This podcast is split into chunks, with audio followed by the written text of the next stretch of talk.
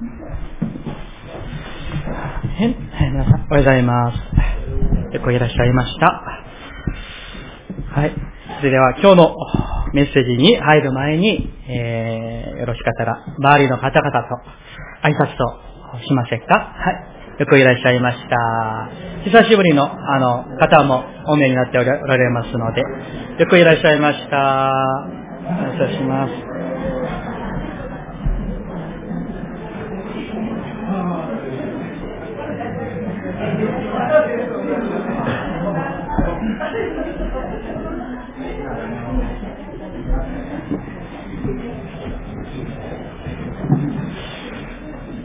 ありがとうございます。一言、短くお祈りさせていただきます。神様、今日も、こうして私たち一人一人を、心も体も、主が、健やかにしてくださいまして、このところに集めてくださり、ありがとうございます。主の皆を賛美し、また賛美を捧げました。どうぞ、今から、この聖書の御言葉から、命の御言葉から、神様の御声をお聞きしたく、願って、集まっている我らに、主をどうぞ、あなたの見心を示し、教えてくださいますように。それが、私たちの永遠なる糧となり、命とならしてください。感謝して、期待して、イエス様の皆によってお祈りいたします。アーメン。はい、えー、今日も、この、マタイの福音書第5章の、え1節から12節の中の、三条水訓の中に、えー、の服と言われる、え、見言葉が書かれていますが、その中の、え、今日は第4回目でございます。それで今日は、え、6節を中心にして、共に恵みをいただきたいと願っております。6節を、え、私がもう一度お読みしたいと思います。義に植え乾くものは幸いです。その人たちは満ち足りるから。とあります。えー、一見見ますとですね、現代の私たちには、義に植え乾くものは幸いです。その人たちは満ち足りるからという、この、えー、この、言葉だけ読みますとですね、あの、ピンとこないかもしれません。ところが、あの、日本語の聖書には、えー、今、私たちの教会で使っている新海訳聖書もありますし、えー、口語訳聖書、あるいは、えー、カトリックと郷土で訳した、え、新郷土訳聖書、他にも、えー、リビングバイブルとか、また、まあ、個人訳ですけれども、現代訳という、えー、聖書もありますけれども、その中でですね、えー、現代訳聖書は、この6節をもっとわかりやすく訳していて、まあこれも、あの、いいかなと思うんですね。私が、えー、読ませていただきます。こういう、えー、内容で訳しています。ああ、なんと幸いなことでしょう。御心を植え乾くように求める人たち。神様がその人たちの心を満たしてくださいます。もう一度お読みしますね。ああ、なんと幸いなことでしょう。御心を植え乾くように求める人たち。神様がその人たちの心を満たしてくださいます。もっとわかりやすいと、えー、思うんですけれども、えー、さてですね、義に植え乾くとあります。これは今日の、えメッセージの、まあ、ポイントだと思いますが、義に植え乾く。一体これはどういう意味なんでしょうか？義に植え乾く。まずですね、この植える、乾くということを考えてみたいと思います。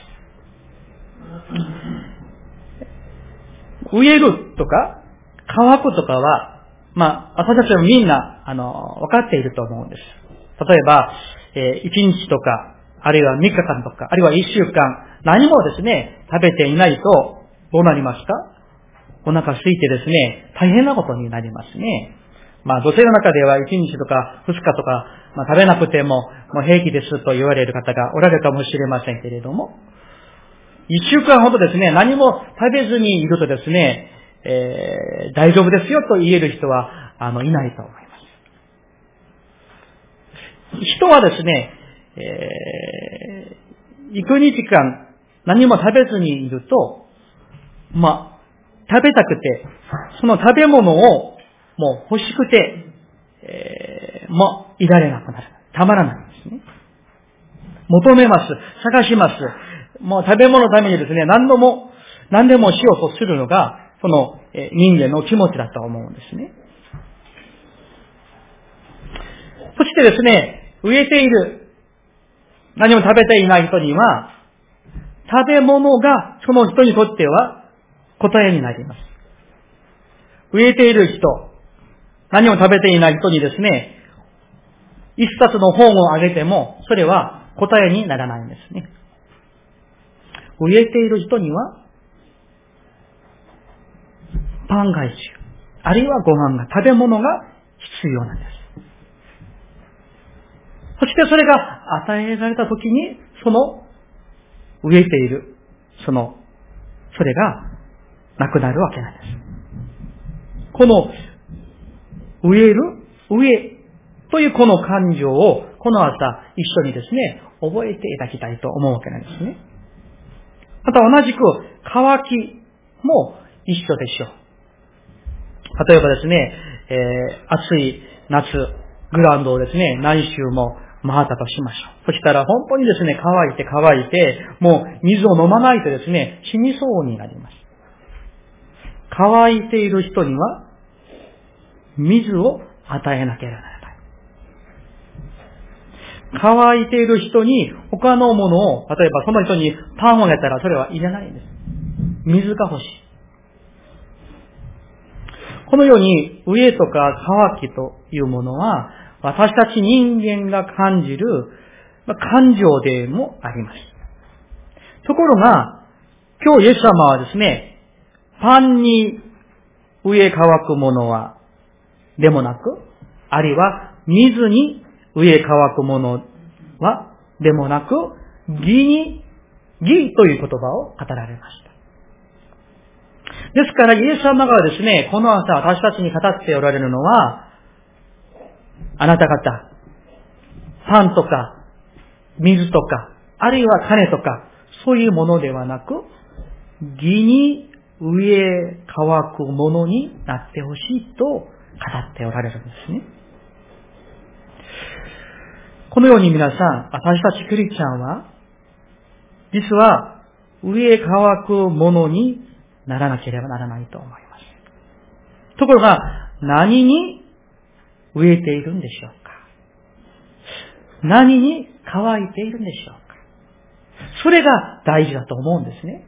自分は果たして何に植えて何に変わっているんでしょ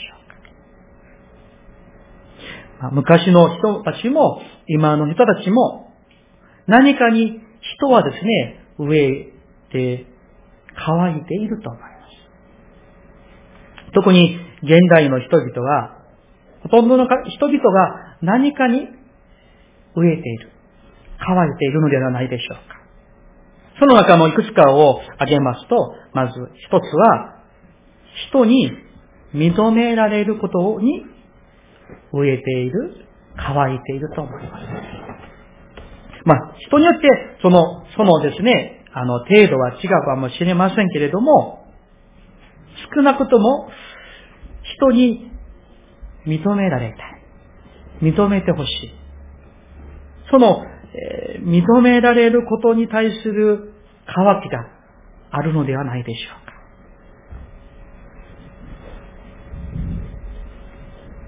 現在の人々は、この認められることに対して植えている、乾いている。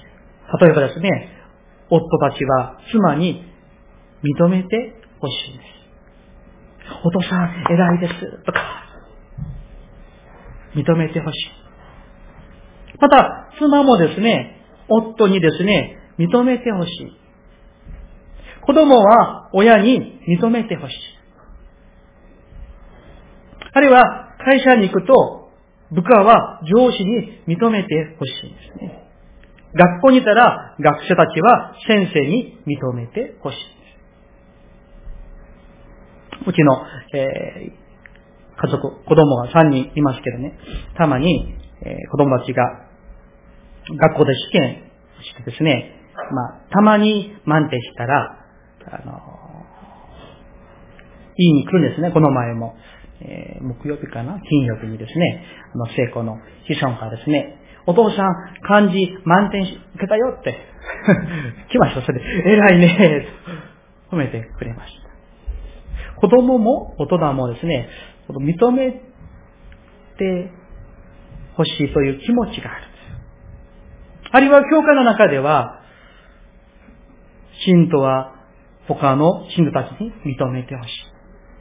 あるいは、牧師先生に認めてほしい。あるいは逆にですね、牧師も人間ですから、信徒たちに認めてほしいという気持ちがあるかと思います。そして自分を認めてくれたら、ものすごく、あの、喜ぶんですけれども、認めてくれないと傷ついたりすること。現代の人々は、この認められることに植えていると、乾いていると言っても過言ではないかと思います。もう一つ、関心です。関心。関心を受けたい。人々が自分のことをもっと思いやってほしい。考えてほしい。注目してほしい。自分が何に乾いているのか、何を求めているのか、それを知ってほしい。自分の話に耳を傾けてほしい。乾いている。そしてですね、自分に対する関心がもし少なくなって冷めて、なんか感じていないならば、すごい挫折感を感じたりするんですね。もう一つ挙げますと、現代人は特に成功というものに植えて乾いているかなと思います。学校でも、社会でも、この成功というものが、現代人の渇きの一つだと思うんですね。教会の中にもそういった、まあ、成功というシンドロームが浸透しているのではないかなと思います。例えば、日本もそうなんですけれども、名門校とか、名門のどこどこの大学を卒業生ですと言われてですね、その人を見る目が変わるんですね。ああ、そうですか。ええー、素晴らしい、すごいですね。とか。あるいは、名刺を出して紹介するんですね。初対面の時に。そしてその名刺に、例えばですよ、社長、教授、博士、判事、委員とか書いてあったら、頭が下がってですね、その人に対する態度が変わる。ところが皆さん、この、えー、牧会者たちにとっても、最も大きな誘惑の一つが、この成功ではないかなと思います。もちろん、みんなの牧師先生方がみんなそうではないと思いますが、例えば、大きな教会、豊かな財政、街道も多くて、人も多くて、こういったですね、成功シンドロムに、牧会者たちが影響を受けてですね、それが実は致命的な毒なのに、それを飲んでいる、この時代ではないかなと思います。私自身を、このメッセージを準備させていただきながら、振り返ってみました。そしたら、あなたの中には、そういった成功という主義、成功シンドロームは全くないのか、と、主から聞かれますと、ないとは言えないと思います。自分の中にも、牧会成功というシンドロムという毒を飲んでいたかもしれません。成功、あるいは高ぶり。自分の知らずうちにですね、それを伸び続けてきたのではないかと。まあ、自分でですね、警戒をしていなかったわけではありませんが、いつの間にかその警戒が緩んでいてですね、その成功シンドロムというものに囚われそうな、そういった時があったかなと振り返させていただきました。ところが皆さん、今日のメッセージに、今日の御言葉を見ますと、イエス様が、この橋の服に対してお語りになるときに、その3節から10節まで今日読んでいただきましたけれども、一つ一つ読んで、いくらですね、何度も読んでみてもですね、今のこの社会でですね、人々が求めている、認めている祝福とか成功とか富とか全く関係のないような御言葉ではないでしょうか。貧しい者が幸いである。悲しむ者が幸いである。柔和な者が幸いである。上乾く者が幸いである。哀れみ深い者が幸いである。心の強い者が幸いである。平和を作る者が幸いである。義のために迫害されている者が幸いである。ところが、そこに真理があるわけなんです。今日、ぜひですね、どうか、今日の御言葉を通して、私たちをお作りになった神様、イエス様が求めておられる祝福、福が一体どんなものなのか、根本的で究極的な服がどういうものなのかを、それをですね、ぜひ知っていただきたいと願っております。今日イエス様は、認められるもの、関心を受けるもの、成功したものが幸いですと語っておられないんですね。義に植え乾くものが幸いですと。そしてですね、その人たちは満ち足りるとおっしゃってました。このですね、義というものが、聖書の中には深い深い、あの、意味のある言葉の一つですけれども、それをもっと簡単にですね、まあ、絞って絞って絞って言うならば、この義は神様ご自身であって、神様の見心そのものだと思います。ですから、イエス様が私たちに今日、この朝ですね、語っておられるのは、あなた方は何に植えているんだろうか。何に乾いているんだろうか。あなた方が植えて乾くべきそのものは、成功や富や関心や金や認められる名誉ではなく、実は私である。私の心なんだ。と語っておられるんですね。聖書一箇所一緒にですね、開きたいと思いますが、えー、ヨハネの福音書、6章35節です。新約聖書、6章35節186ページです。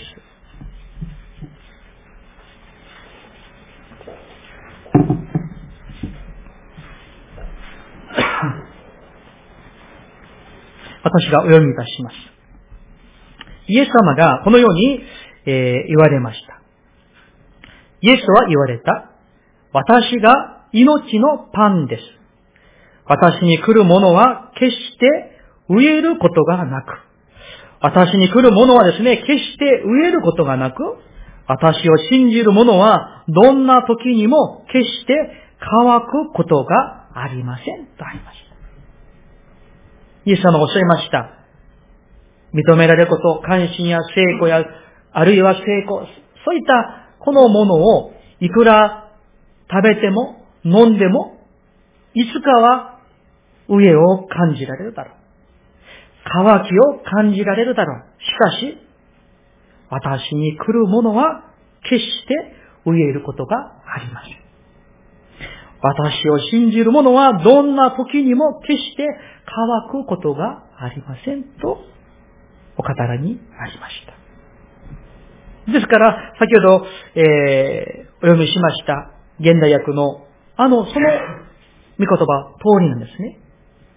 ああ、なんと幸いなことでしょう。御心を植え乾くように求める人たち。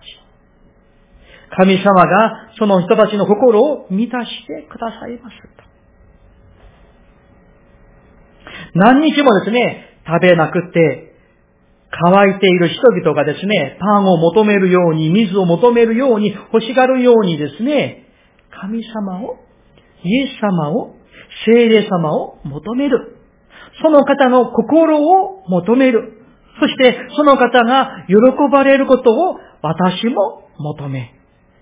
それが義に植え乾くものという意味ではないでしょうか。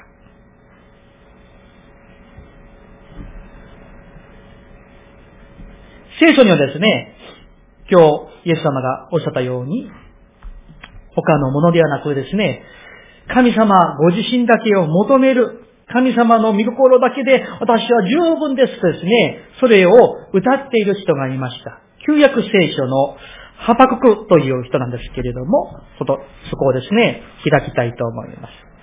ハパクク書、第3章、17節まあ、旧約聖書の終わりのところですね。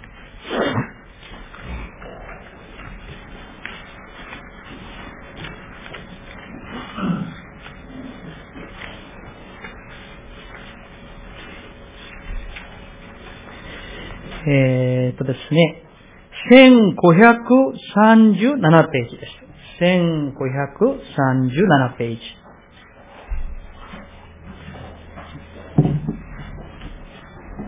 私がお読みします。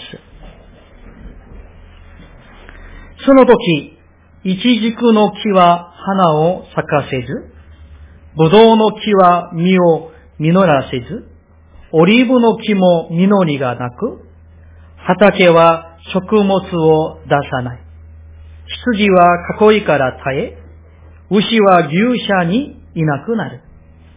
しかし、私は主にあって喜び勇み、私の救いの神にあって喜ぼう。アメこういう見言葉があります。これですね、まあ、あの、私がですね、現代風にちょっと変えてみました。例えば、こういう意味はどうでしょうか？たとえ職場がなくても、給料をもらってなくても、マイホームがなくても、ベンツの高級車がなくても、年金が少なくても、銀行に残高が少なくても、子供がいなくても、夫や妻がいなくても、冷蔵庫の中に食べ物が一つもなくても、にもかかわらず、私はイエス様さえおられれば、その方のゆえに喜び、踊ろう。という意味が、このハバクク預言者のメッセージであって、今日のイエス様がお語りになった義に植え乾くものは幸いですという意味ではないでしょう。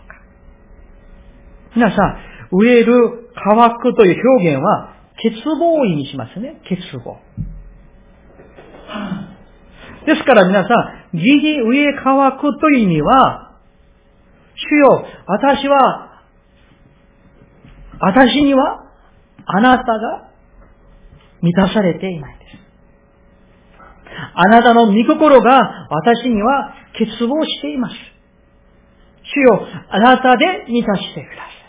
あなたの心で満たしてください。それがですね、義に植え乾くものの信仰ではないでしょうか。私たちみんなですね、このような信仰をお持ちしたいです。イエス様お一人だけで感謝し、満足し、喜び、踊るクリスチャンになりたい。座っていても、立っていても、歩いていても、働いていても、目を覚めていても、寝ていても、あなたお一人だけで私は十分ですと。そしてですね、神様を求める。その信仰。その信仰をこの朝、イエス様が私たちに対して語って求めておられるのではないでしょうか。そしてその人々が幸いですと。なんと幸いなことでしょう。と語っているんですね。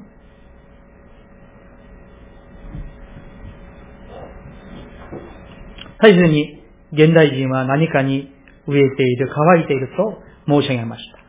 聖書に、え、ヨハネの福音書というところを見ますと、一人の女の人が登場します。彼女には、夫が5人もいました。5番目の夫と一緒に暮らしていました。しかし彼女は、その乾きが、上が、霧がないんです。その彼女はですね、その自分の乾き上をですね、夫を持ってそれを満たそうとしてきたわけですね。しかし、霧がありませんでした。そして、イエス様は、その植えて乾いてるサマリアのスカルのあの町の女の人に、主は会ってくださって、彼女に主は、このように優しく語ってくださいました。そのところがですね、ヨハネの福音書ですけど、そこをちょっとお抱きいたしましょうか。ヨハネの福音書4章13節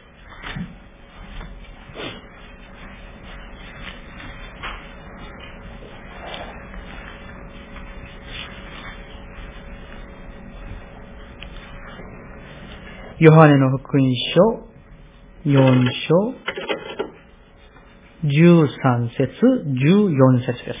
新約聖書179ページです。私がお読みします。イエスは答えて言われた。この水を飲む者は誰でもまた乾きます。しかし、私が与える水を飲む者は誰でも決して乾くことがありません。私が与える水は、その人のうちで泉となり、永遠の命への水が湧き出ます。皆さん、私たちは、体のために飲む水は何杯飲んでも、ちょっと時が経ったら、また乾くなるんですよね。食べてもそうなんです。朝ごはん食べても、夕になったら、またお腹が空いて何か食べないといけない。実は、私たちの体だけではなくですね、私たちのこの魂も心も同じなんです。そこに何かをもって満たしてもらわなきゃならない、そういった私たちの最初の作られた神様の意図があるわけなんですね。ところが、世のものやいろんなものを持ってですね、それを埋めようとしても、満たそうとしても、その時は一時期には、ああ、満たされて、満足感を感じられるかもしれませんけれども、また乾いてしまうのであります。その根本的な答えをイエス様はおっしゃいました。私が与える水を飲む者は誰でも決して乾くことがありません。飢えることがありませんとおっしゃいました。私たちの人生には様々な渇きを、上を私たちは覚えているかと思います。しかし皆さん、それらが全くですね、いらないわけではありませんが、根本的に、究極的に、私たちの渇きを、上を満たして解決してくださる方は、イエス・キリストお一人しかおられません。ですから、イエス様の身元に近づくときに、私たちは、そこから究極的で根本的なこの渇きに対する、上に対する答えを私たちは手にすることができるのです。もう一回私がお読みします。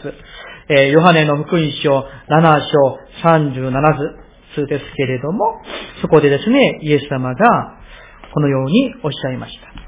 ヨハネの福音書7章37節聖書のお持ちの方はですね、一緒にお読みしましょうか。190ページです。ヨハネの福音書7章37、38節でございます。それでは、ご一緒にお読みしたいと思います。3、はい。さて、祭りの終わりの大いなる日に、イエスは立って大声で言われた。誰でも乾いているなら、私のもとに来て飲みなさい。私を信じる者は聖書が言っている通りに、その人の心の奥底から生ける水の川が流れ出るようになる。アーメン。皆さん本当にそうなんです。もし皆さん何かに植えていらっしゃるんでしょうか？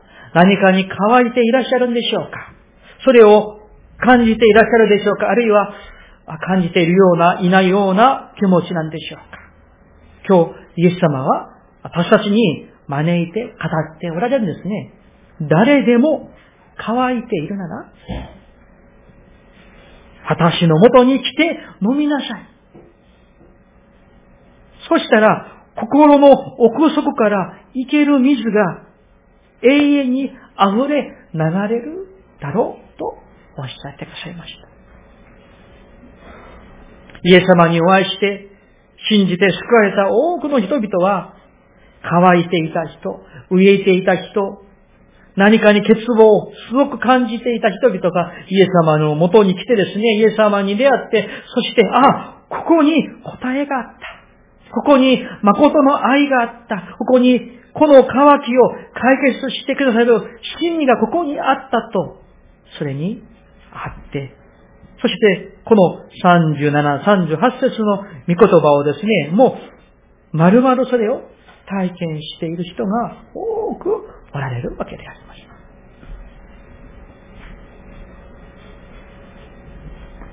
皆さんは最近何かに飢えてはいないでしょうか？何かに乾いてはいないでしょうか？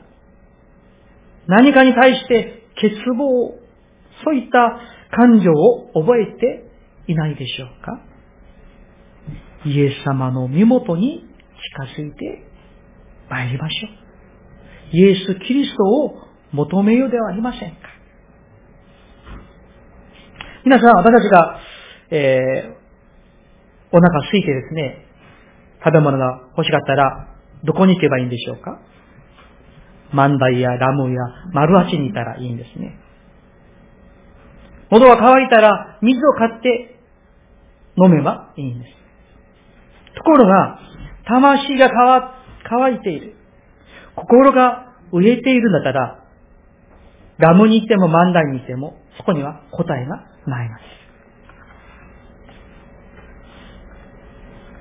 答えがない。私、個人的な、まあ、個人の証なんですけれども、まあ、青春の時、大学2年生の時でした。ある時に韓国はまだまだ、えー、その、まあね、この民主化運動が本当にもう激しくて、大学の時にも、まあ、ほとんど授業がですね、まあ、休校のあれが続いていました。そして、そういった社会の問題や、あるいは自分の人生のことや、また、将来のことでですね、本当に悩んでいる、まあ、青春のですね、悩みの時期がありました。まあ、もちろん、クリスチャンでした。その時にですね、教会に行っていないわけではありませんが、何かの渇きを、上をですね、感じてですね、そして自分なりに本当にですね、それをどうしたらいいんだろうか悩んで悩んでですね、まあ一人でですね、まあいきなりに、あの、えー、家国に、あの、東の方に大きな高い山があるんですけど、あの、3日間山に行ったり、自転車に乗って、あの、もう、1日も2日も、あの、まあ、どこへでもいいからと言ってですね、走ってですね、旅行したり、そういった悩みを悩みを抱えていましたけれども、その時にですね、心がスッキリになって、ああ、気持ちいいなって、あの、海を見たりですね、気持ちいいなと思うんですけど、帰ってきたら、もう同じなんですね。何も乾いていない。変わっていない。乾きも上も解消されていないんですね。そしてその時に、あの時の私が、青年の時のあの時の先生から、先のイエス様の御言葉を導いて教えてきました。私に来て飲むものは永遠に乾くことがない。皆さん、私の魂が乾いていて、飢えている時には、礼拝の場、祈りの場、御言葉の場に近づかなければならないんです。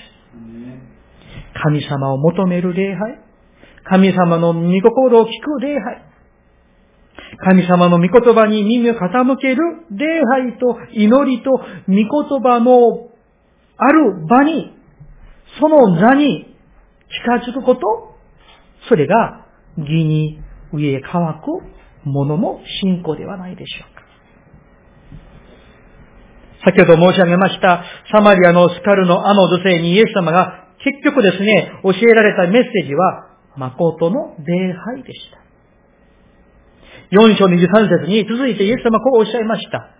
誠の礼拝者たちが、礼と誠によって父を礼拝する時が来ます。今がその時です。父はこのような人々を礼拝者として求めておられるからです。神は霊ですから、神を礼拝する者は霊と誠によって礼拝しなければなりません。皆さん、乾いているもの、植えている人々に究極的に根本的に必要なのは神様への礼拝ではないでしょうか。誠の礼拝、神を賛美する礼拝、それだけがですね、それこそが私たちの渇きを、欠乏を、上を解消してくれる唯一の答えではないでしょうか。私たちみんな、イエス様が求めておられる誠の礼拝者になりたい。皆さん、お一人お一人が誠の礼拝者になるときに、私たちの礼拝が誠に、誠の礼拝になる。神様を求める。神様の御心を求める誠の礼拝者になりたい。ところが皆さん、ここで一つ教えられるのは、誠の礼拝というものは、第一は神様のための礼拝であるということです。その次が私たちが恵まれることです。この順番が変わりますと、本末転倒のものになると思います。聖書を見ますとですね、アベルやアブラハム、神の人々は神のために祭壇を作ったり築いたりしました。神様のために生贄を捧げました。そこには自分のため祭壇を築いたという記録は聖書にはないんですがね。私たちの礼拝がアベルやアブラハムが神様のために祭壇を築いたのように、神様のために生贄を捧げたように、私たちも第一は神のために礼拝を捧げる礼拝者、誠の礼拝者でありたいと願ってあります。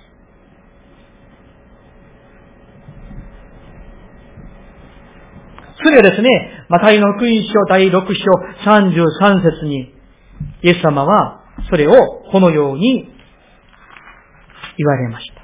皆さん横通りの方なんですね。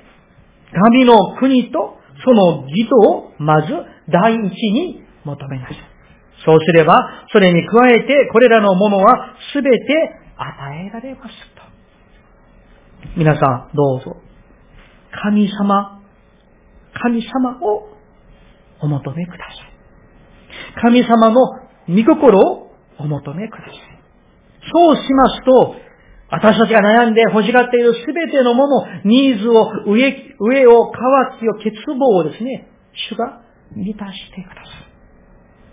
満たしてください。最後にですね、えー、一人の方を紹介して、メッセージを終わりたいと思いますか皆、えー、皆さん、まあ、きっとですね、ご存知かと思いますが、えー、新世界にもですね、292番、334番の歌詞を、えー、作詞した水野玄三さん、ご存知ですか？えー、ですね、長野県の、えっ、ー、と、漢字難しいな。羽島郡坂木町で1937年に生まれました。そして1984年、47歳で天に召された方です。9歳の時にですね、これは赤痢と読みますか？赤痢の高熱で全身麻痺の体になって、もう言葉を話すこともできなくなったわけなんですね。それで彼が12歳の時に初めて聖書に触れて、そして13歳で洗礼を受けてクリスチャンになりました。こっちですね、もう、あの、話せないんですから、お母さんの手助けで、この日本語のあいうえの50音のですね、この目の瞬きで合図を決めてですね、多くの詩を作ったんですね。ドラマでも作られたようなんですけれども、それでですね、瞬きの詩人とも言われている、その方の、えー、見心のままにという詩があります。それをですね、ご紹介しまして、えー、今日のメッセージをごじたいと思いますが、こういう詩です。見心のままに。この道行きたいと願っても、見心でなければ行かれない。見心をなしたもを見神よ。見心のままに行かせたまえ。試練を避けたいと願っても、見心でなければ避けられない。見心をなしたもを見神よ。見心のままに助けたまえ。最後です。どんなに生きたいと願っても、見心でなければ生きられない。見心をなしたもを見神を、見心のままに生かしたまえ。アーメンお祈りします。